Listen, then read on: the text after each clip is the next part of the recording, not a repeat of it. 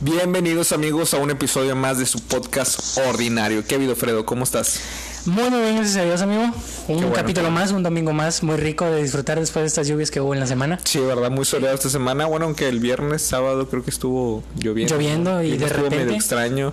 De repente ya se están asomando los los, los vientos, ¿no? Los primeros frentes fríos. Ya Sí. octubre, güey. Ya, ya es Ya- otoño, ya estamos otoño. viendo los árboles que las hojas caen, que... Temporada de Halloween. Ah, sí, cómo no. ¿Festejas Halloween? O Mira, te voy a contar algo muy curioso. Pues obviamente como buen mexicano, güey, y de una familia tradicional, católico. Sí, claro. Entonces, este, toda la vida pues, el catolicismo ha existido en la familia. Entonces, el Halloween se supone o dicen que es una eh, es una celebración de Del diablo. adorar al diablo y que no va con la religión y que bueno, esos eran los cuentos que nos contaban hace mucho tiempo, ¿no? Sí. Pero lo, lo importante es que en cuestiones a celebrar Halloween en mi familia, lo que mi mamá hacía para no pues exponernos o promover o, o tener que salir a las calles y pues tú sabes que no es muy seguro aquí en México, Sí. era que en su trabajo hacía como que una tanda de, de bolsa de dulces. Lo que ella hacía era que juntaba personas, les decía, a ti te toca comprar cierta cantidad de cierto dulce y yo voy a armar las bolsas. Entonces mi mamá organizaba Creo que esto ya lo platicaste, pero no en el podcast. no, no, no, ya eso fue en favor, momento. continúa, sí, continúa. aparte. Y lo que mi mamá hacía era eso, juntaba unas 30, 40 personas y yo creo que juntaba o llenaba bolsas de como un kilo de dulce, güey. Claro. Y, y a todo el mundo les repartía. Entonces, como el que reparte se lleva la mejor parte, este, eh, mi mamá juntaba todas las bolsas, las llenaba, las distribuía con dulces de diferentes sabores, marcas, estilos y siempre había sobrantes. Eso era lo chido.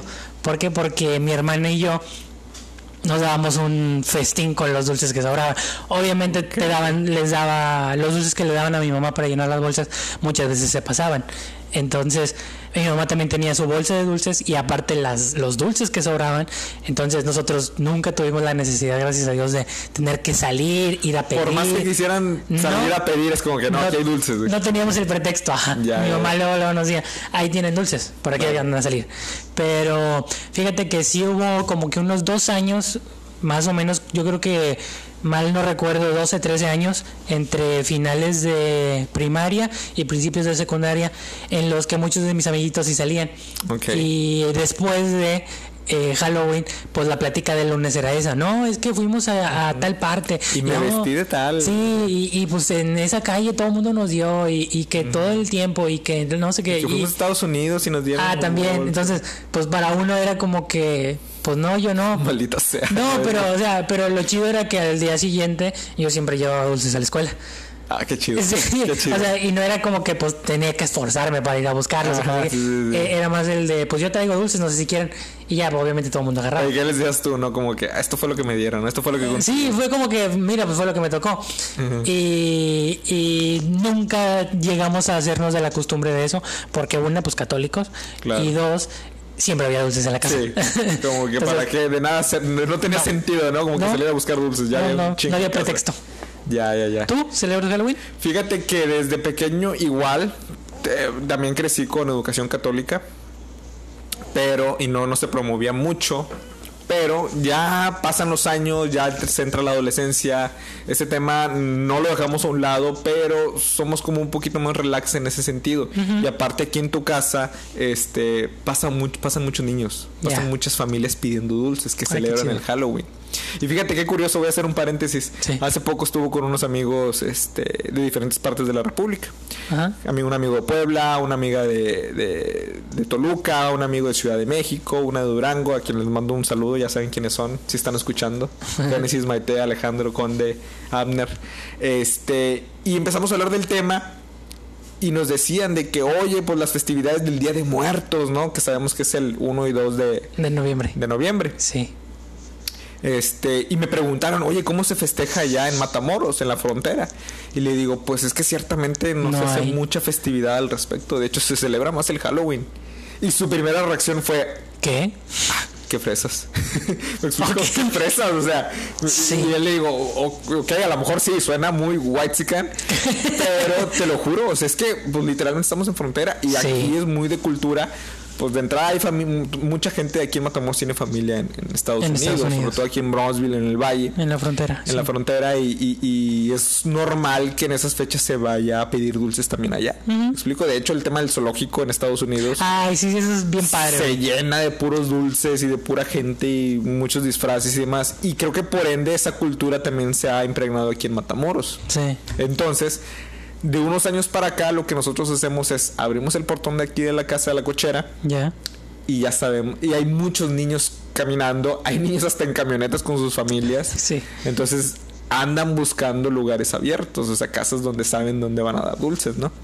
Entonces lo que hacemos mi familia y yo pues nos vestimos de una manera muy sencilla y decoramos tampoco tan eufóricamente, eufóricamente como otras casas que sí se hacen, ¿no?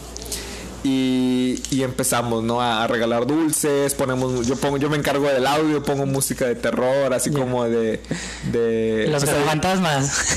no, no, no, un poquito más tenebroso, ¿no? Algo tipo más a Nightmare o M Street, o sea, un ah, poquito más este, Freddy Krueger, o Viernes 13, o Halloween, ¿no? O El Exorcista, este, para que sepan lo que, lo que están haciendo. Y fíjate que se me hace muy chistoso porque ya se ha vuelto como una tradición esta dinámica que hacemos. Qué chido. Llegan los niños, se bajan, los formamos, pues siempre está mi hermana, mi mamá, mi papá y pues, pues yo, ¿no? Yo ya me encargo de agarrar el balde de dulces, ¿Mm? mi hermana se encarga de acomodarlos, de formarlos, porque vienen en grupito, ¿no? Nunca salen, es muy rara vez, pero sí llegan niños solo, ¿no? Con sus dos papás, ¿no? Pero por lo regular vienen así en grupitos, varios niños. Este, los, los formamos, los ponemos este, listos para darles dulces. Yo ya me encargo de darles dulces porque son bien gandallas también. Luego quieren agarrarte bastante, tienen que quitar todo. Y, y, pues ya los formamos, ¿no? Entonces ya empiezan a, ya les empezamos a dar sus dulces en su bolsita correspondiente. Se empiezan a despedir, nos dicen adiós, nos dicen gracias, eh, se toman fotos, pues dependiendo el, el, personaje que estemos interpretando, cosas así. Ya. Justamente cuando se están retirando, resulta que mi papá está escondido. Mi papá se esconde en, lo oscuro, porque obviamente tenemos todo apagado. Y todos los años mi papá elige un disfraz diferente. Ok. Una vez fue un gorila, otro día fue un payaso asesino, otro día fue una bruja asesina. Entonces se esconde, les da, entregamos los dulces a los niños, se empiezan a retirar y justamente cuando se empiezan a retirar, mi papá sale de repente de la oscuridad y los corretea. Y los empieza a corretear y los niños empiezan a correr. Y van gritando por toda la calle. Y mi papá fácil los, los persigue como media cuadra, ¿no? Ah, o sea, no los deja aquí nada más en el susto de aquí enfrente de la casa. bueno, sí, no, los casos, ¿no? Pero hay unos niños que, porque te digo, muchos vienen en, vehículo. Y por ah. los asustan poquito, ¿no? o de repente, a veces hasta ni se bajan. Y nosotros nos acercamos al, vehículo, que creo que es lo que va a suceder ahora. Si, sí, por esto. Sí, por esto exactamente, si es que se llega a hacer. Este, a veces mi papá va ahí de escondidas y, de repente les aparece por la ventana, ¿no? Les asusta, pero cuando vienen caminando, comúnmente se hace eso. De repente los persigue casi por media cuadra. Y los niños salen gritando, corriendo y bien asustados, ¿no? Pero pues es un momento divertido, ¿no? Porque nos desestresamos, nos divertimos, nos reímos y pues pues dulces a, morir, ¿no? ¿Qué, diferencia, güey, tu manera de celebrar el Halloween a mi manera de celebrar el Halloween? Sí, sí, claro. Independientemente de que, o sea, sí estamos muy influenciados por Estados Unidos. Claro. Aquí, honestamente, el Día de Muertos no lo celebramos con la intensidad que lo celebran en el centro y sur del estado de México. Lugares como Michoacán o Oaxaca, que de plano es una festividad muy grande, que de hecho Halloween allá es como que X, no. O sea, no, no les interesa. Que aunque déjame decirte que aún así eh, a nosotros desde pequeños también nos inculcaron el tema de, del Día de Muertos. Me acuerdo que desde que yo estaba muy pequeño, mi hermana y yo, mi mamá nos decía, este, nos explicaba ¿no? el, significado de, esta festividad, siendo frontera, siendo que teníamos muy impregnados el tema de, del Halloween. Aún así, este, siempre nos inculcó, y me acuerdo desde pequeños, mm, últimos de octubre, era hacer el, el, altar de muertos mm, a mi abuelo a mi abuelo, que en ese entonces este, fue el primero que, falleció, de, mis cuatro abuelos, ¿no? Entonces, eh, desde muy pequeños nosotros hacíamos el altar de muertos. Siempre, y hasta la fecha. Y hasta la, fe- la- la fecha lo seguimos haciendo. Entonces lo combinamos, ¿no? Entonces el Halloween, últimos de octubre, comienza en noviembre y el altar de, También. de muertos. Y al panteón. Vamos al cementerio Ah, donde, sí. donde, está, donde están mis abuelos ahora. Este, igual llevamos, acostumbramos a, a llevar este decoración en, en- en flores, ¿no? Y cosas por el estilo. Limpiar la tumba. Limpiar la tumba, alimentos también, los alimentos Órale. más, más este, que más le gustaban a mi abuelo. Sí. Los llevamos. Y pues ahí estamos conviviendo con él. Así como en la película de Coco. Por eso cuando vi la película de Coco, Sí. que, que vi que están la familia conviviendo con el muerto, entre comillas, y que el muerto en la, en la película se ve que está ahí Sale con el ellos. espíritu, ajá. Sí, sí, está el espíritu con ellos, aunque ellos no lo ven, pero él está ahí conviviendo con ellos. Así lo sentí, güey, porque nosotros sí lo hacemos también. Y, y a lo mejor suena un poco fumado, pero se siente como si estuviera ahí, ¿no? Eh, Es que, güey, te das, te das cuenta de la relación que tenemos como mexicanos respecto a la muerte o cómo nosotros la percibimos. Literal, celebrar, güey, que en algún momento falleciste y fuiste parte importante de una familia Sí. y que formaste parte de el crecimiento de la cadena de un apellido, de un lugar de personas y que después de que falleces tu esencia sigue quedando impregnada en cada uno y va pasando de generación en generación en generación y te quedas todo lo que haces, güey, desde preparar la comida, desde buscarle las flores, desde saber qué es lo que le gustaba, llevarle los cigarros, llevarle Sí, el alcohol, llevar, o sea, llevar todo eso en sí literalmente a nada, güey, porque en realidad lo llevas a una lápida. ¿Crees que eso es algo bueno o es algo malo? ¿No crees que es como aferrarse a algo que ya no existe? Porque déjame decirte, no cualquier cultura hace eso. No, Muchas culturas es ver la muerte como que se acaba el ciclo de la vida y pues lo que sigue, ¿no? O sea, igual ya. ya hay cierto respeto, pero hasta ahí ya no hay una celebración como tal. Entonces, es- esa es la palabra, por güey. eso te digo, o sea, ¿cómo lo ves tú? ¿No será como un... te estás aferrando a, a- a alguien que ya no está en esta vida? Pero a lo mejor a lo que te estás aferrando son a sus costumbres, a sus ideales, a todo lo que... a todo lo que impactó estando en vida, ¿no? Probablemente debe de ser eso. Y es que, güey, solo un mexicano celebra la muerte. Pues sí. O sea, su- suena ilógico, suena ilógico. Sí, ¿Cómo sí. Es, es el fin de una persona, es la terminación de una vida y que un mexicano, o bueno, una persona celebre el que en algún momento vivió y que ya no. A mí se me hace muy impactante, güey. Y lo ve, es la película de Coco. O sea, cuando dicen olvidamos o, o me están olvidando y que empiezan a desaparecer los, sí, las sí. imágenes o los espíritus, Claro. es como que realmente ahí es donde mueres, güey. Te, te- te voy a hacer una- un análisis, un análisis, digo así rapidito, que es muy superficial. Y discúlpenme por si a muchos pensaban como que, bueno, esa es mi opinión, ¿no? Bien. Muchos creen que Coco se hizo por la admiración que se tenía al tema de esta celebración mexicana, ¿no? Como que, wow, o sea, Pixar nos volteó a ver, Disney nos volteó a ver y, y quiere que el mundo conozca esta celebración, pero si te pones a analizar, y creo que medio lo investigué, es que realmente esta celebración ya es conocida en todo el mundo Sí. y vende. Vende bastante por lo mismo que por lo mismo que dices, no hay ninguna otra cultura que celebra la muerte como nosotros. Sí. Y para Hollywood, el mercado chino es muy, muy demandante. El mercado chino le mete cañón en lana a Hollywood.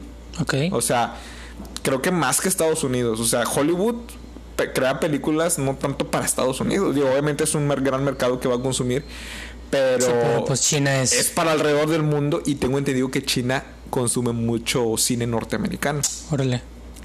Y China o toda la cultura asiática Ajá. le fascina el tema mexicano. Lo maman, sí. Exactamente, tanto el tema del Día de Muertos, tengo entendido que la lucha libre, Eh, también, güey. les admira como no tienes una idea. Muchísimo. Y fíjate, lo, lo, yo lo, me consta, me, lo viví, Ajá. porque creo que hace uno o dos episodios atrás comenté que, que había asistido a Disney World. Oh, sí. Bueno, ahí en Epcot, en el, en, en- hay un área donde hay muchos pabellones y es como que un tour por todo el mundo. Bueno, no todo el mundo, ¿verdad? Pero hay diferentes países. Ok. Canadá, Francia, Marruecos, Japón, China, eh, Noruega. Como fin- top. Sí, exactamente. Y al final está un pabellón exclusivamente para México. Ok. Entonces, imagínate, Disney World van gente de todo el mundo, ¿no? Sí. Entonces, pues obviamente quieren conocer las diferentes culturas. Está bien chido porque toda la gente que trabaja ahí son este Del son país en el del están país exactamente esto no lo he platicado aquí en el podcast verdad creo que ya lo he platicado contigo pero no lo he Sí, platicado en el podcast. creo o a lo mejor ya lo he platicado en el podcast No pero creo.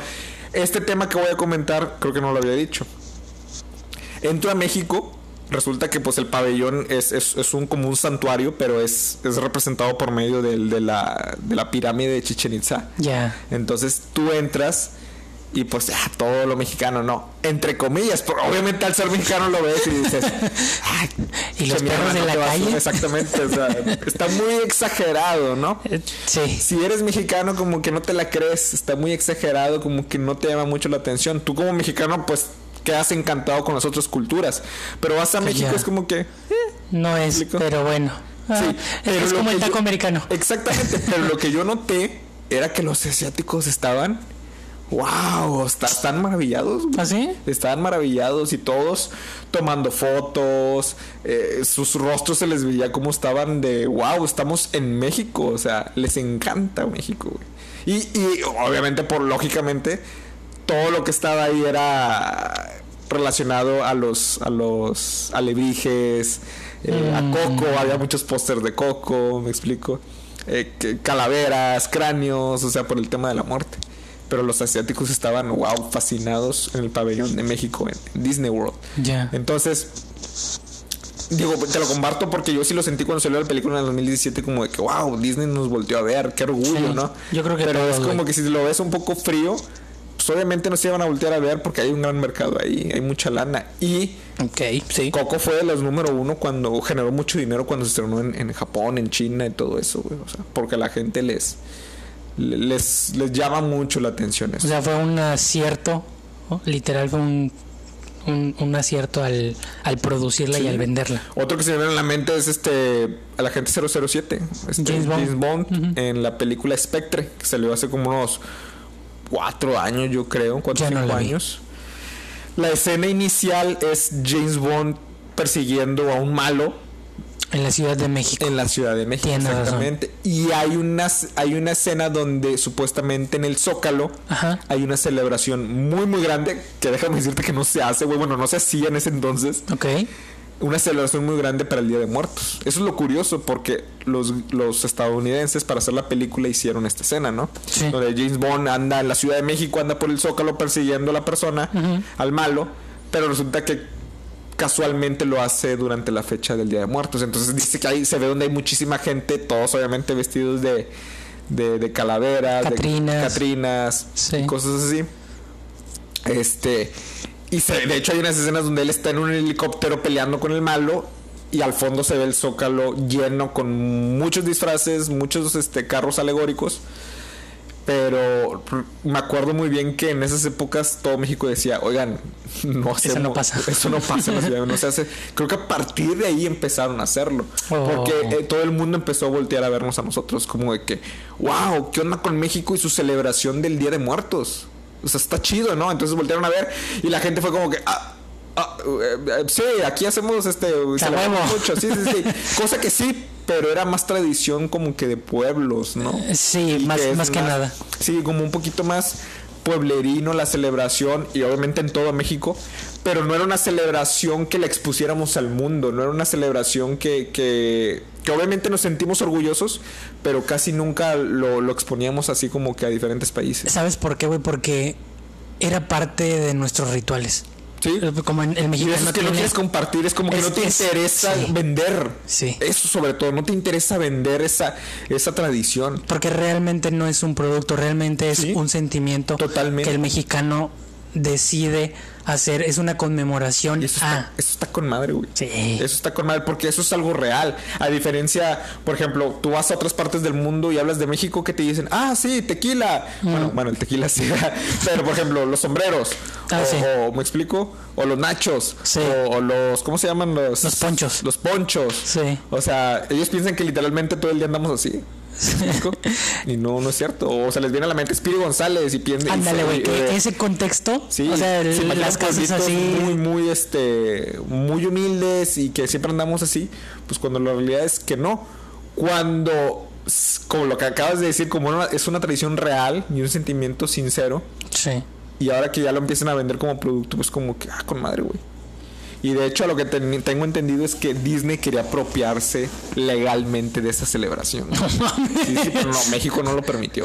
Definitivamente. No sé cómo estuvo, pero el caso es de que hay una pelea legal. Eh, Disney quería hacerse dueño del. Se quería apropiarse, güey, de la celebración del Día de Muertos. Pero no sé cómo estuvo, lo voy a investigar. Bien, no estaría mal Yo hablarlo. creo que ahora para. Bueno, igual y lo Para practicamos noviembre más o menos. Sí. Y ahí damos ese dato, güey. lo, lo ponemos Fíjate, detrás de la mesa. Todavía ni acabamos septiembre y estamos hablando de esto, güey, pero bueno. Pues es que, güey, ahorita realmente no tenemos una manera o un, una- un sentimiento de ver o de decir si vamos a llegar el siguiente mes. Bueno, Sí, pues de aprovecharse. Exactamente, no lo dudes, exactamente. Este, otra cosa, hablando de rituales, güey. ¿Qué onda? Me topé en la semana con dos series en Netflix. No sé por qué esta semana me puse de, de ocioso a la hora de la comida y encontré eh, dos series. Probablemente ya has escuchado, ya has visto la de Las Crónicas del Taco. Sí. Ah, bueno. es, es como un documental. Un ¿no? documental de cada taco. Del taco Me de acuerdo cuando lo vi por taco de- primera vez, güey, es como que se me hizo agua la boca. Sí, no manches. Todo tien- momento, tienes que verlo Los del pastor, cuando güey, o comes. sea, Sí. Sí, no, no, no, cállate. Es, es imposible, güey, verlo con hambre porque no te lanzas por unos tacos en ese momento. Claro. Entonces vi ese y aparte vi el de Table Chef. No sé si lo ubiques. No lo he visto. Es un contexto muy similar, pero hecho por una producción americana. Ok. Entonces, eh, O sea, ¿de, de tacos o qué? no de tacos, de en- en- específicamente era de barbecue. Entonces, de comida hecha al barbecue o asada. ¿Te gusta el barbecue? Es lo mejor del mundo, güey. A mí no me gusta. No No me manches. gusta, güey. Es, es medio dulce, son el sabor. Sí, es dulce. No me gusta. O sea, no me gusta la combinación. Para mí, Salado con dulce. Sí, no me gusta eso, güey. No. No, no sabes lo que dices. Pero vale, te explico dónde quiero llegar con esto. Ok. Hay varios capítulos, hay varios tacos, hay varios este chef. Cuentan historias respecto a los tacos. Entonces, esta semana llegué a ver dos de cochinita pibil que Ok. se hace en Yucatán. Sí. Entonces, la cochinita pibil en la de las crónicas del taco y la de Table Chef salió en los dos. Entonces hubo dos capítulos de cochinita pibil. Ya. No mames, güey, es un puto ritual. Literal, es un ritual, güey. Para Hacer la cochinita pibil, cabrón. ¿Cómo es, güey? Li- literalmente cortan del árbol de achiote los granos, los muelen con especias, eh, sal, pimienta, eh, tomillo y hacen una pasta roja con la cual bañan en naranja agria y con esa con esa ¿qué, qué sería? una con ese marinado, güey Sí. avientan los, los, los las cochinitas que son cerdos chiquitos Sí. que son amamantados nada más que nada más lo único que comen o que consumen es leche del, del cerdo entonces son, son piezas pequeñas que van en un ataúd enterrado en el suelo a quién sabe cuántos grados durante 12 horas Ok. que se queda la carne en, o sea güey es un perro ritual Todo lo que se tiene que hacer para poder tener. para tener un taco de cochinita, güey. Yo me quedé sorprendido. Claro. Y cuenta la historia de una mujer en donde esa mujer vive en un pueblo muy pequeño, en un, pueblo de, en, un rancho, en un ejido. Y eh, en Yucatán. Entonces ella hablaba maya. Su esposo hablaba maya. Sus hijos, obviamente, pues aprendieron el maya y el español, solo que se concentran más en sus estudios de español porque, pues, quieren salir adelante, quieren sobresalir, bla, bla, bla, bla.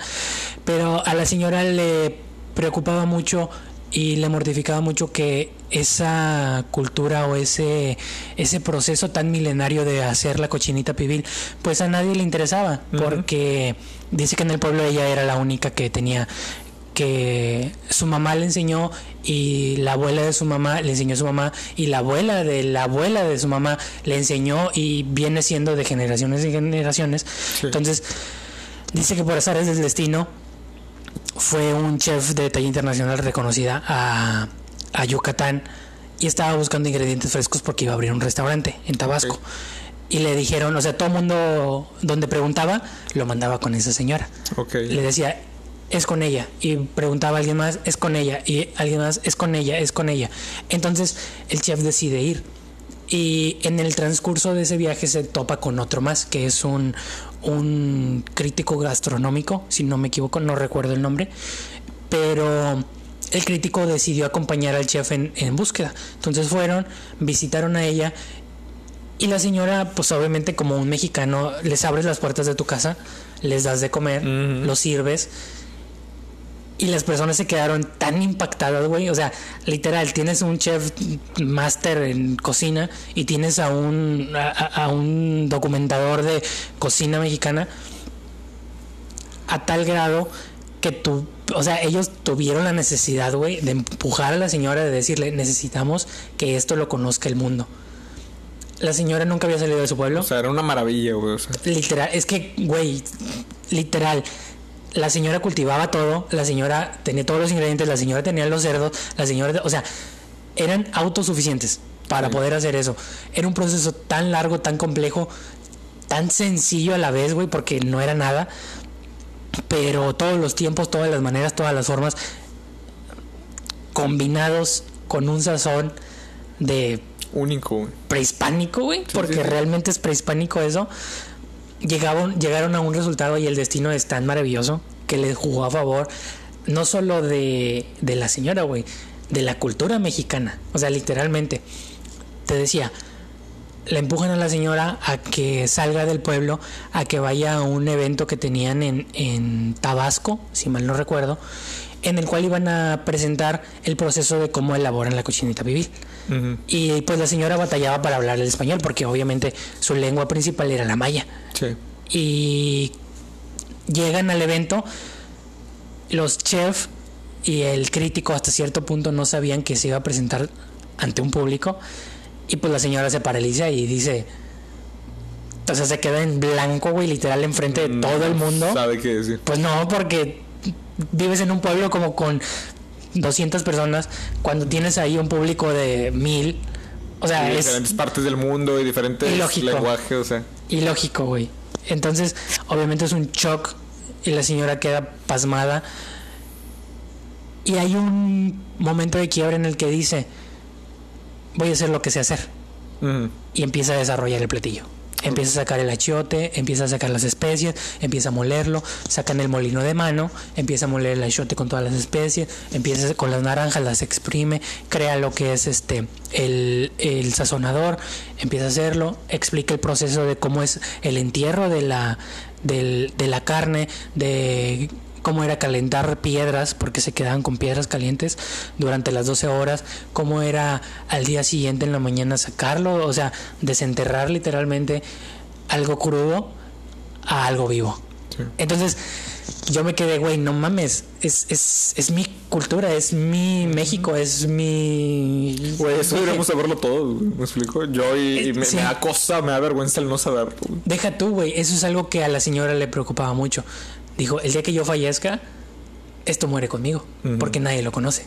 O sea, somos muy pocos los que lo conocemos aquí. Y total, todo el mundo empieza a probar tacos de cochinita pibil y dice que a partir de ahí, literal, güey, hasta el pueblo de Yucatán iban con la señora, se convirtió en una experiencia culinaria y se empezó a esparcir por el mundo. Y entonces todo el mundo, güey, empezó a, a ver, a darse cuenta de lo que era la cultura del- de la alimentación, de los alimentos, de, de la manera en que nosotros preparamos la comida. Y, güey, lo veía y yo estaba viendo un ritual, literal, un ritual Sí. de la transformación de un animal enterrado que regresaba al suelo y renacía en un platillo nuevo, güey. No mames. Ya, ya fue como que ese- esa metáfora, ¿no? Sí. Ese, esa analogía de cómo De la muerte la muerte. surge la vida, güey. Sí, y sí. algo, puta, fuera de lo común. Entonces, a la señora empieza a crear eso, empiezan a darse cuenta que, que es un platillo prehispánico y que es un... Tú sabes que la, que la gastronomía mexicana es patrimonio. Entonces, te quedas sorprendido de... La señora nunca esperó, güey, que un día, es, pensando ella en que esto se iba a acabar o iba a morir con ella, de la nada, ¡pup! se reventó todo y todo el mundo conoce la cochinita, todo el mundo sabe que es, todo el mundo Es patrimonio nacional, güey. se convirtió en patrimonio nacional. Y, y es donde dices tú, güey, ¿cuántos casos no tenemos así? ¿Cuántas cosas no vemos? Eso Porque nomás no- fue un platillo, güey. O sea, Sí. así como esos ahí. fue un golpe de suerte. Sí, sí, sí. Es como, por ejemplo, en Guadalajara, donde se me vienen a la mente las tortas ahogadas. güey. Ay, qué chulada. Entonces, y también tiene su historia. O sea, cuando fui a Guadalajara me la contaron. O sea, también A ver. tienes. Bueno, a ver si me acuerdo muy bien. rasgos, sí. Tengo entendido que fue una persona que se dedicaba al tema de la construcción. No me acuerdo si era un albañil o era alguien que trabajaba un poquito más, este, más en tema de, de, de la- de crear la estructura. No sé, pero creo que era más por el lado del tema del albañil. construcción. De construcción. No sé en qué año, no sé en qué época, no me acuerdo. Lo voy a investigar. Pero llega a la casa, no hay que comer, solamente había un bolillo. Había este la Salsa. salsa, Ajá. había frijoles o qué lleva? Carne, Carnitas. carnita, no Sí. algo así. Entonces, por experimentar, por experimentar, dijo, ¿sabes qué? Lo voy, con lo que tengo es lo que voy a hacer. Y ahí nace, así simple, o sea, así simple la historia de la, de la torta ahogada. Y ya se ha hecho muy, muy famosa a nivel nacional también. Y Sí. es muy de Jalisco, es muy de Guadalajara, la, la, la torta ahogada. Y yo siempre que voy a Guadalajara, digo, ido muy pocas veces, pero cuando voy es de los 3, 4 días que voy, es a fuerzas mínimo una vez torta ahogada. Aunque no tenga ganas, es, pero es- tengo, que, tengo que probarla. Es que es aquí. Se come aquí. Exactamente, es aquí, es donde tengo que comerla. Y cuando fui a Yucatán, cuando tuve la oportunidad de ir a Mérida, creo que era- Ah, ¿ya fuiste, güey? ya, ya fui. Ah, y, preguntabas, ¿qué es lo, lo más este lo que más se acostumbra acá? No, pues me sale la cochita pibil, exactamente. Panuchos y otras cosas más. Ah, sí. Tienen sus, sus, sus platillos. Y me puse a pensar en Matamoros, ¿qué es, güey? ¿Qué es en Matamoros? Los tacos de bistec. Los tacos, fíjate. La tan pequeña también Tengo entendido que en otras partes de México no los preparan como nosotros los pre- preparamos. Pues, Taco de bistec con aguacate y queso, Sí. cilantro y cebolla. sí. Porque no me acuerdo dónde probé, creo que fue en Jalisco. Y era el taco. Ah, pues tú también fuiste, güey. Sí. Estábamos allá y íbamos para, para Puerto A Vallarta. Puerto Vallarta. Ajá. Y nos paramos en un puesto de tacos. En la carretera. En la sí. carretera. De Zapopan. ¿Zapopan? Sí. ¿Sí fue? Antes de llegar a, a Puerto Vallarta. En la noche. Bueno, en la madrugada ya. Zap- Zapopan me encanta, güey. Es increíble. Sí. Pero resulta que llegamos a un puesto de tacos, pedimos, nos dan la orden, pero nos los dan así derechos, ¿no? Sí. Es como que. ¿Y esto qué o qué? ¿Y esto qué o qué? No, ha- no hay este. Aguacatito. No hay aguacate, no hay cilantro y cebolla, no, no, no hay Nada. queso. ¿No? Y me acuerdo que se nos quedaban viendo y es como que allá están los, los condimentos, pero eran, creo que era tomate y cebolla, creo que era Puré de chile, papa, nopales. No sé qué más, Sí. pero había otro tipo de, de, Nada de- que ver. de guarniciones, no nada que ver. Y se nos hizo extraño, güey, porque nosotros estamos acostumbrados, pues ya sabes, ¿no? al taco matamorense, ¿no? Sí. Que no me acuerdo quién me dijo que si tú vas a otras partes han llegado a ver el taco matamorense, así van a una taquería, ¿no? Taco Manches. matamorense. ¿Y por qué? Porque nosotros lo, lo hacemos así, Órale. exactamente. De aquí de Tamaulipas, creo que en otras partes, un camarada de Puebla hace poquito me dijo, Ajá. oye, ¿qué onda con la torta? No, la- ¿cómo se llama? La torta de la barda. Ah, sí. hizo extraño que él me dijera, un camarada de Puebla. Sí. Y le digo, ah, que lo que tiene, o sea, le digo, sí es muy de acá, pero o sea, más del sur, más de Tampico. Sí, más del sur de Tamaulipas. Madero. No, es que fíjate que por acá está una amiga también de Puebla que me dice que estuvo estudiando de intercambio, le tocó Tamaulipas, dice que le quedó fascinada con las tortas de la barra. Ah, órale, o sea, de cierta forma como quiera sí tenemos, ¿no? O sea, Ah, tenemos hay con qué defendernos. Hay con qué defendernos, ¿no? Y pues al parecer a la gente le, le gusta, pero... Me fascina. Sí. No, México es una cultura muy rica, güey. En conclusión a este tema, tengo hambre, güey. Tengo hambre por dos. Ya sé. Sí, no, no, es- te digo, es- esas cosas o esas pláticas son más de, de con el estómago lleno, si no, no puedes. O platícalo con el estómago vacío para que te dé más hambre. También, ¿no? para que generar- cuando llegues a comer es como que. ¡Ah! Qué delicioso. ¡Qué delicia, güey, exactamente! Pero bueno, otro tema que traemos para, para Entonces, este... Te traigo uno. a ver, bueno, échale. no, no, tú dile, tú dile. No, pues yo iba a hablar de la educación, güey. De la educación en línea. Ok, vamos con ese. ¿Cómo Va. ves? Me acuerdo que el, que, que el episodio pasado habíamos comentado eso, no había salido a relucir el tema porque, eh, pues bueno, yo estoy en el rubro educativo, Sí. aquí en Tamaulipas. Pero mm, independientemente de eso, creo que he visto mucho también en redes sociales cómo hubo un contraste. Ahora que digo que ya estamos un poquito más este eh, tardados en hablar del tema, porque creo que eso se debió haber hablado en agosto, Sí. cuando inició el ciclo escolar. No, no, el ciclo escolar inició en septiembre. Ah, este mes acaba de empezar, es verdad. Bueno, en la prepa, en prepas y universidades creo que a lo mejor un poco antes o un poco después, no me acuerdo. Pero ya para septiembre ya todos estaban. Sí, en ¿verdad? clases, Sí. Lo que es, es nivel básico y... Primaria, secundaria, prepa y universidad. Ya todos. Sí, En ¿verdad? septiembre ya todos estaban Pero en bueno. clases. Bueno, sí, el caso es que tiene poco. El detalle es que se pudo ver el, el contraste, ahorita más en las redes sociales que nos llega la información más rápido. El tema de, pues, dijo eso, lamentablemente hay ciertas familias que tienen muchos o ciertos privilegios que otras familias no tienen, ¿verdad? Hay carencias. Entonces, sí, este tema de la pandemia sí nos vino a destantear en muchos aspectos. Eh, se me hace un poco, no sé si sea la palabra correcta, pero bizarro el tema de cómo los gobiernos, que bueno, es una realidad, pero el hecho de que ya hayan establecido de que, pues bueno, ahora la educación va a ser en línea. Y es como de que, a ver, ok, sé que la tecnología, el acceso al Internet obviamente es mucho mayor. Tiene un alcance mejor. Pero se me hizo como que un medio bizarro, por eso utilizo esa palabra, porque fue muy repentino el cambio de decir las clases en línea. Y es como que no se pusieron a pensar de que, a ver, realmente todos tenemos acceso al Internet. Todos tenemos la facilidad de poder entrar a una plataforma, eh, teléfono celular y demás. Sa- ¿Sabes a qué me recuerda, güey? Ok. A cuando empecé o hice mi negocio yo. O sea, ni un estudio de mercado, ni medí parámetros, Claro. ni calculé variables, ni así, güey. O sea, es como suponer algo, es como de que... en ah, base sí, a nada. En base a nada, en base Sí. a lo que yo sé, en A base, lo, en a base lo que yo vivo. a lo que yo vivo, y es como que no, güey. O sea, la gente de diferentes partes tiene otro tipo de oportunidades, otro tipo de accesos. Sí. Se me hizo como que muy, como diría mi papá, muy al borras. Sí. Tengo entendido que esa frase nace de que el borras era un personaje de una película, una serie, no me acuerdo de antes, que hacía todo muy improvisado. Sí. Entonces por eso se quedó esa frase de que todo Mm. borras.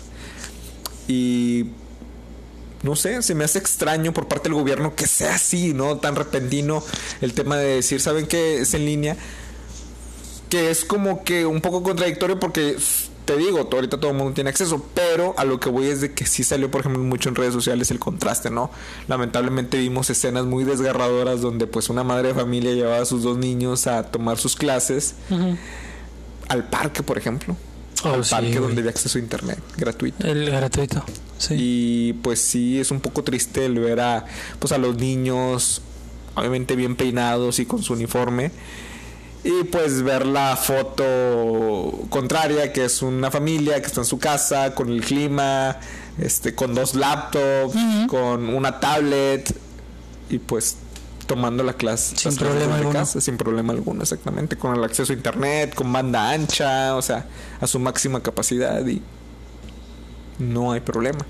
Y por ejemplo, por eso mencionaba lo de lo de que yo estoy en el rubro educativo porque pues yo me consta, ¿no? Sí, O sea, tú yo, lo yo lo vivo.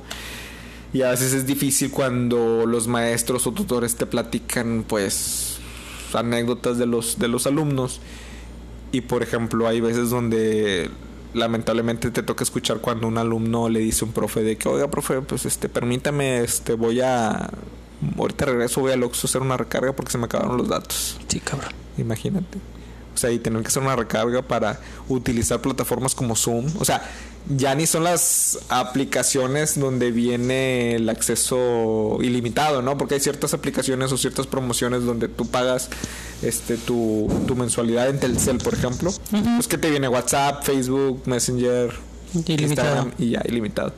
Pero plataformas como Zoom, Sí. Classroom, Sí. No, eso, eso te va a generar, es- te va a generar megas, ¿no? Entonces, imagínate que todos los días tomes clases de 6 horas. No todos los aguantas. días. No lo aguantas. Vas a tener que poner otra recarga y otra recarga. Imagínate todos esos que no tienen internet, Que no pagan. Sí, pues sí, que no tienen la manera de No tienen la costearse. posibilidad de costearse una mensualidad, una renta de un teléfono para el internet. Sí. Entonces es difícil, güey. De- deja tú el, el simple hecho de que no tengas identificado, güey, quién sí, quién no. Lo de. Yo llegué a ver varios. Pues es que no son capítulos, ¿verdad? Pero llegué a ver varias veces la televisión abierta con las clases.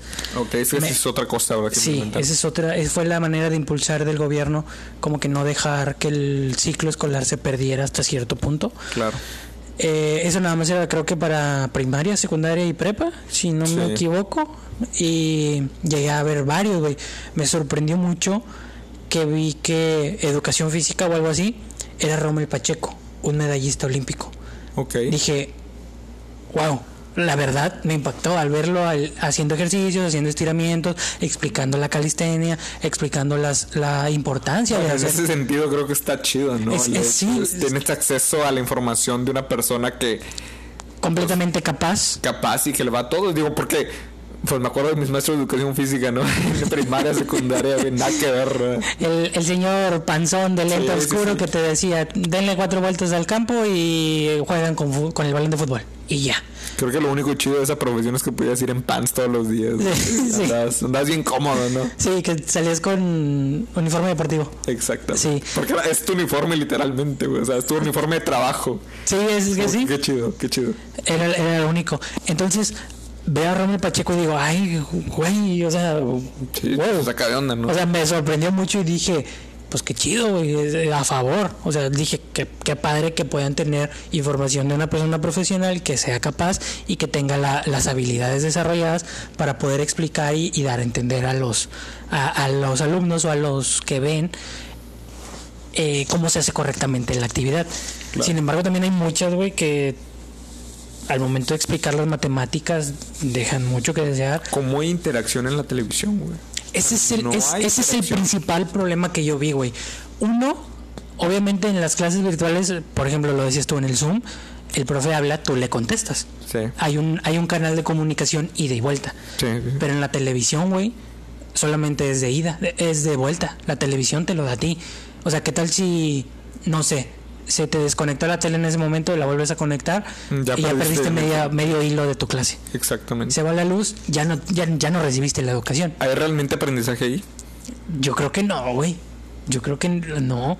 Es, es muy, muy difícil. Eh, Y dos, estás en tu casa. O sea, la distracción a todo lo que da, güey. Eso es otro tema que yo lo percibía, por ejemplo, no tanto en donde yo estoy en el rubro en el que estoy, sino por temas de eh, gente cercana, familia cercana, ¿no? Que me platican de que cómo le están yendo en las clases este, a, a sus hijos, ¿no? Sobre todo a los pequeños, a los más pequeños. Sí. Dicen que es difícil. Es difícil porque el niño se levanta, ya está acostumbrado, lo bañan, lo peinan, le ponen uniforme y vámonos a la escuela. Eh, Pero ahorita es, te levantan, lo peinan, lo bañan, lo ponen uniforme, pero sí en casa.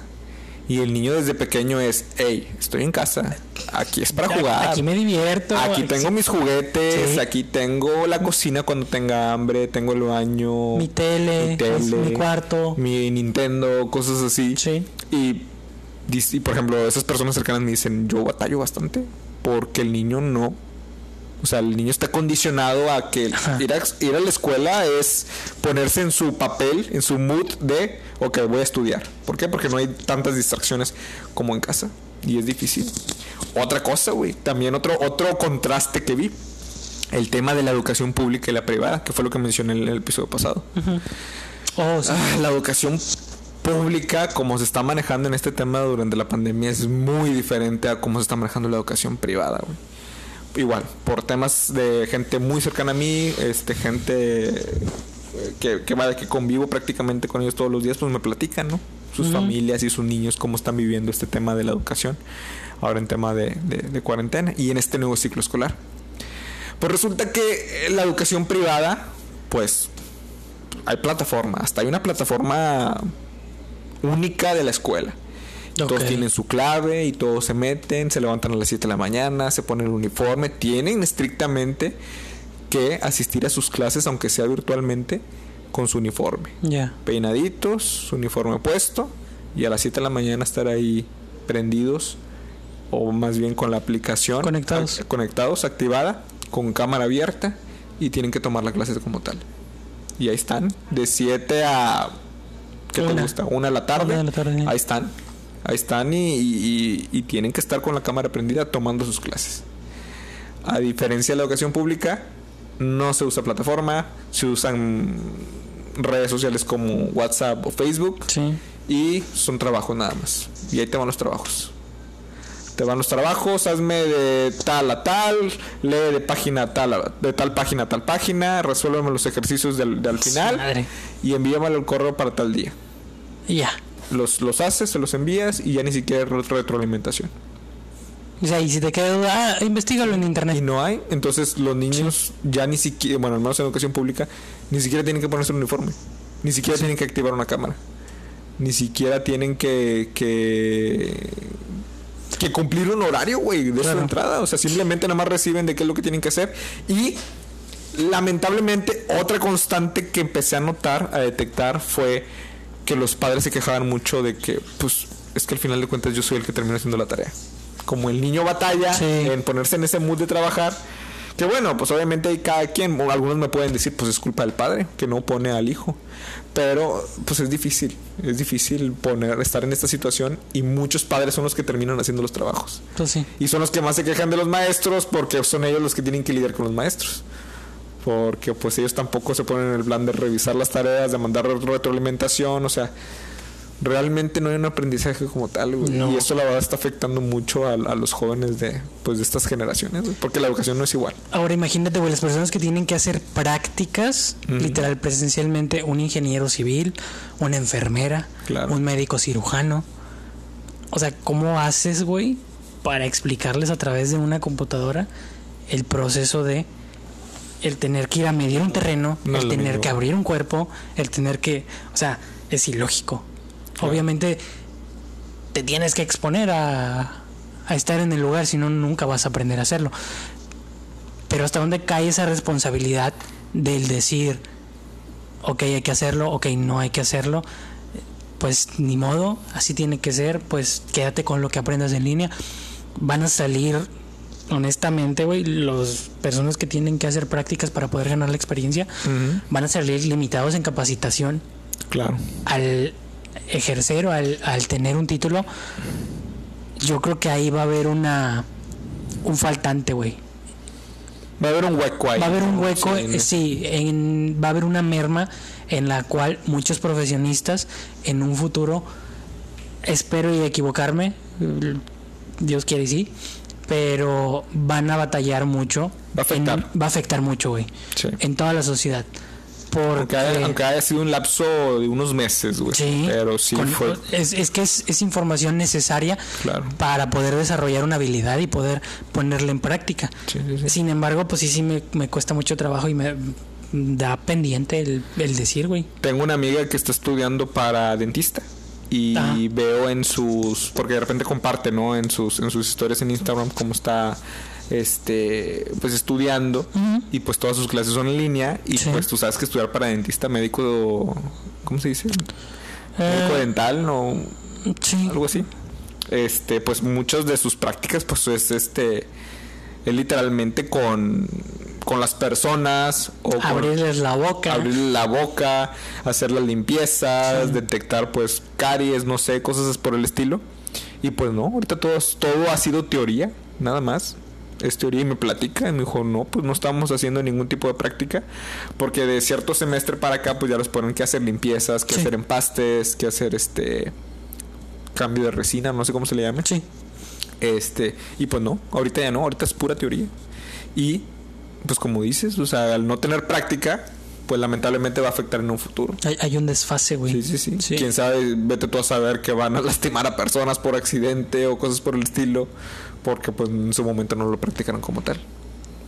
Tú, güey, en lo personal, por lo que has visto, por lo que has escuchado, por lo que has vivido, ¿darías como cancelado este semestre? ¿O lo darías de baja? ¿O no lo tomarías en cuenta y continuarían, pues, si se puede, el próximo año ya presencialmente? ¿O dirías, no hay pedo, vámonos? Personalmente hablando, yo sí lo daría de, de baja. Diría, esto no es válido. Personalmente. Sí. Pero entiendo por qué en temas políticos, Sí. en temas de Sociales. sociales, en tema de, de que no haya retroceso, sino más Sí, progreso, pues obviamente no, no va a ser así. Pero otra cosa que también te quería comentar era por el tema del rubro en el que estoy. También me he dado cuenta de que mm, tuvimos poca poca influencia de, de- de estudiantes. O sea, hubo, hubo poco poca convocatoria, por así decirlo. Entonces yo decía, ¿qué pasó? O sea, se están yendo a la competencia, se están yendo a otro, a otro tipo de instituciones y me dicen la gente no. Es porque muchas personas este ciclo escolar lamentablemente no tuvieron las posibilidades para entrar a estudiar. ¿Por qué? Porque los padres se quedaron sin trabajo. Sí. Porque los padres tenían negocios este, pequeños y quebraron. Y quebrar. Sí. Eh, o porque la ma- las maquiladoras pues los tuvieron que despedir, los mandaron primero al 60 y posteriormente pues ni modo ya no pudieron eh, aguantarlos y pues Los corrieron. los corrieron. Y lamentablemente era una constante, eran muchos. Entonces por eso tuvimos poca matrícula. Porque de plano fue, no, la gente no puede costear la educación ahorita. Y se van a, van a estudiar hasta el otro año. Entonces, Pues sí, o muchas sea, no- no- personas, por más que quisieran seguir estudiando, pues no se, no se podía, pero no era tanto por el, por el si aprendían o no aprendían, sino fue porque no había las posibilidades de, de seguir aprendiendo. Realmente no tenían el, el poder adquisitivo Exactamente. para poder ingresar. ¿Tú lo darías como perdido o realmente lo, lo seguirías buscando? Es que yo, yo creo, güey, que fue más... e- Es que complicaron todo. Yo, yo creo que no había necesidad. Lo intentaron extender lo más que pudieron y la pandemia no dio porque obviamente, güey, es algo que no controlan. Pero yo creo que no, no había ni siquiera necesidad de, de poner a trabajar, de estresar más a las personas, de generarles eh, eh, mucho más trabajo, mucho más problemas.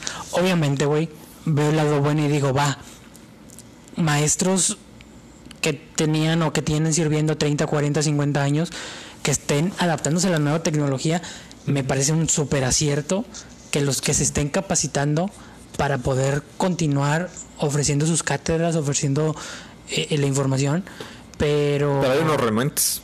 Ese es el problema, güey. Y, y de debe de ser la mayoría. O sea, me vale madre, voy a subir, hazme esta tarea, mándamela, te califico, te paso, vámonos. Bueno, ¿y sabes cuál es el problema ahí? Que en la privada es... El tema del- de la iniciativa privada, lo que me gusta es que ahí las personas trabajan a base de resultados. Ya, No me funcionas, te me vas. sí, Vámonos. sí. Y en el sector eh, público, Mm, pues es ahí se metan temas como de antigüedad, se meten temas de sindicatos, se, teme- se meten temas de sentimentalismos, o sea, ahí no les puedes hacer nada, Sí. no les puedes decir nada. Entonces, eh, lamentablemente, pues hay maestros que pueden estar renuentes a la, a la nueva adaptación a las tecnologías y pues no les puedes decir nada. Pues sí. O sea, no, no, pueden, no pueden ellos adaptarse a eso porque pues así siempre han trabajado y lamentablemente no los vas a sacar de ahí. Sí, sí, sí, sí. Pero sí, en general yo diría que, que es un semestre perdido. Que por eso es, por eso es, este, en línea. Porque es esa distancia el semestre porque están muy lejos de aprender algo. Claro. Ni pedo. Pero bueno, Alfredo, se nos fue el tiempo de este episodio. Muy buena plática. Muy, muy buena mena, ¿verdad? Sí, la verdad que sí. Fíjate que me quiero despedir ahora sí recomendándote algo. Échale. Te lo voy a recomendar, pero te tengo que aceptar que no lo he visto. Ok. Pero todo el mundo me lo ha recomendado Eso es lo chido. y me lo voy a llevar de tarea. Espero que las personas que nos están escuchando también se lo lleven de tarea. Tú también llévatelo de tarea, amigo. Para verlo. Un documental de Netflix que se llama The Social Dilemma. O Dilema, Dilema, no sé cómo se pronuncia. Pero Sí. pues español es dilema. El dilema social. El dilema de las redes sociales. Así se llama en Ah. español. Lo escuché. Lo escuché Dicen en la está semana. muy bueno. Sí. Te van a explicar eh, cómo funcionan los algoritmos ahora en las redes sociales. Son entrevistas con personas que trabajaron esos algoritmos, que trabajaron en las grandes corporaciones como Facebook, Instagram, Twitter, y cómo es que nos venden la información, cómo es que funciona el algoritmo de YouTube, por ejemplo, Sí. para mostrarte qué es lo que quieres ver, qué es lo que necesitas ver. Y hay cosas, y tengo entendido que hay hasta declaraciones de personas donde dicen, me arrepiento de lo que hice. ¿Por qué? Porque está, está, está cabrón. O sea, sí está cabrón. porque impacto. El impacto hasta donde llega todo eso. O hay personas que te dan, en sus declaraciones te dan tips de que, ¿sabes qué? Sigue a personas que no son de tu interés. Porque las redes sociales siempre te van a estar, este, te van a estar recomendando gente. El tema de las redes sociales es muy polarizado, güey. Sí. O Sí, todo es bueno o todo es malo. sí. O te gusta todo o no te gusta todo. Entonces, por eso te dicen, eh, las redes sociales siempre te van a recomendar lo que más te guste. Entonces, para tener un, un contenido nutrido, Eso siga- es lo que te recomiendan, es lo que no hay que seguir. exactamente, Sí. sigue lo que no te gusta. O sea, para tener de cierta forma todo variado. Sí. Y que tus redes sociales no estén limitadas, que no te las estén manejando prácticamente. Digo, son varios detallitos, ¿no? Cosa que no he visto, que- pero quiero ver. Ok. Pero me comprometo a verlo en esta semana. Lo vemos hoy. O lo vemos más tarde, Sí, exactamente. al rato ya para, ya para este Finalizar.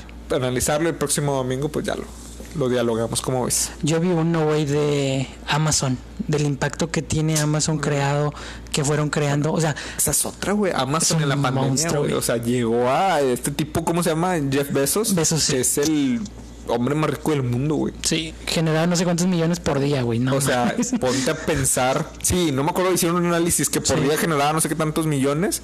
Por hora, creo, decían hasta por segundo. sí, por segundo, ¿cuánto dinero? No, mames. Y te quedas de que, wow, o sea, ¿cómo? Mira, pon- yo sé que va a sonar algo cruel y está fuera de lugar este mensaje, pero a esta persona le cayó de perlas en la pandemia. Claro, A esta persona le cayó de perlas, güey. O sea, ponte su posición y va a decir, es un negocio. güey, fue lo mejor que me pudo haber pasado. Claro que sí. Yo sé que está mal decir esto. No se debería decir, pero el tipo, mm, bueno, al menos pienso yo que muy adentro, muy a sus adentros, ha de decir, güey, fue lo mejor que pudo haber pasado. Güey, empezó con una mesa de puerta. Con su No mames. Sí, sí, sí, sí, lo he visto. Se merece esto y más.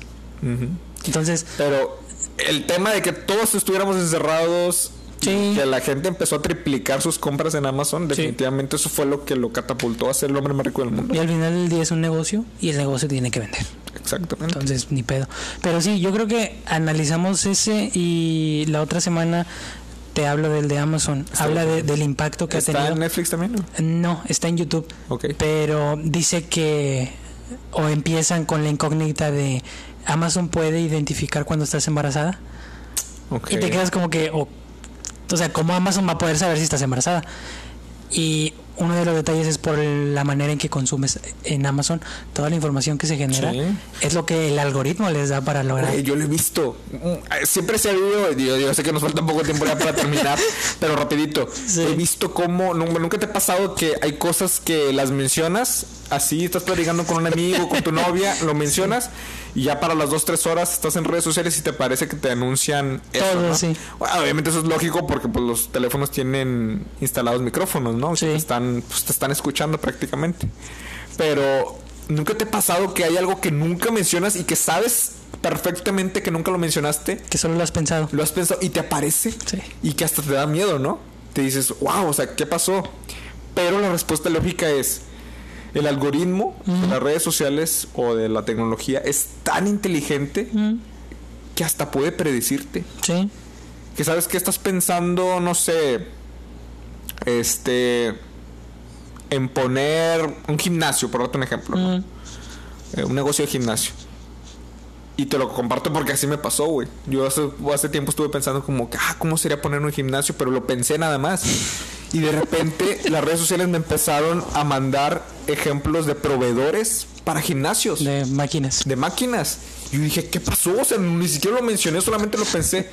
Pero el algoritmo es tan inteligente que eres sabe predecirte. Sí. ¿Por qué? Porque entre tus búsquedas, entre tus temas de interés, a lo, Lo mejor que ves, lo, lo que, que- ves sí. y demás, es tan inteligente que lo, todo eso lo junta, toda esa información la comprime. Y ahí te va. Este tipo lo, lo que va a pensar o lo que quiere en realidad es poner un negocio de gimnasio. Y pues ahí te va proveedor- proveedores de, de- de gimnasio. Pero bueno, la Pero otra bueno, semana este, vamos a meternos a, a la tecnología un poco y vamos a hablar también de los reels. Ya que claro ¿Vale? que sí. Está bueno, con eso nos despedimos. Que esté muy bien, bye. Bye.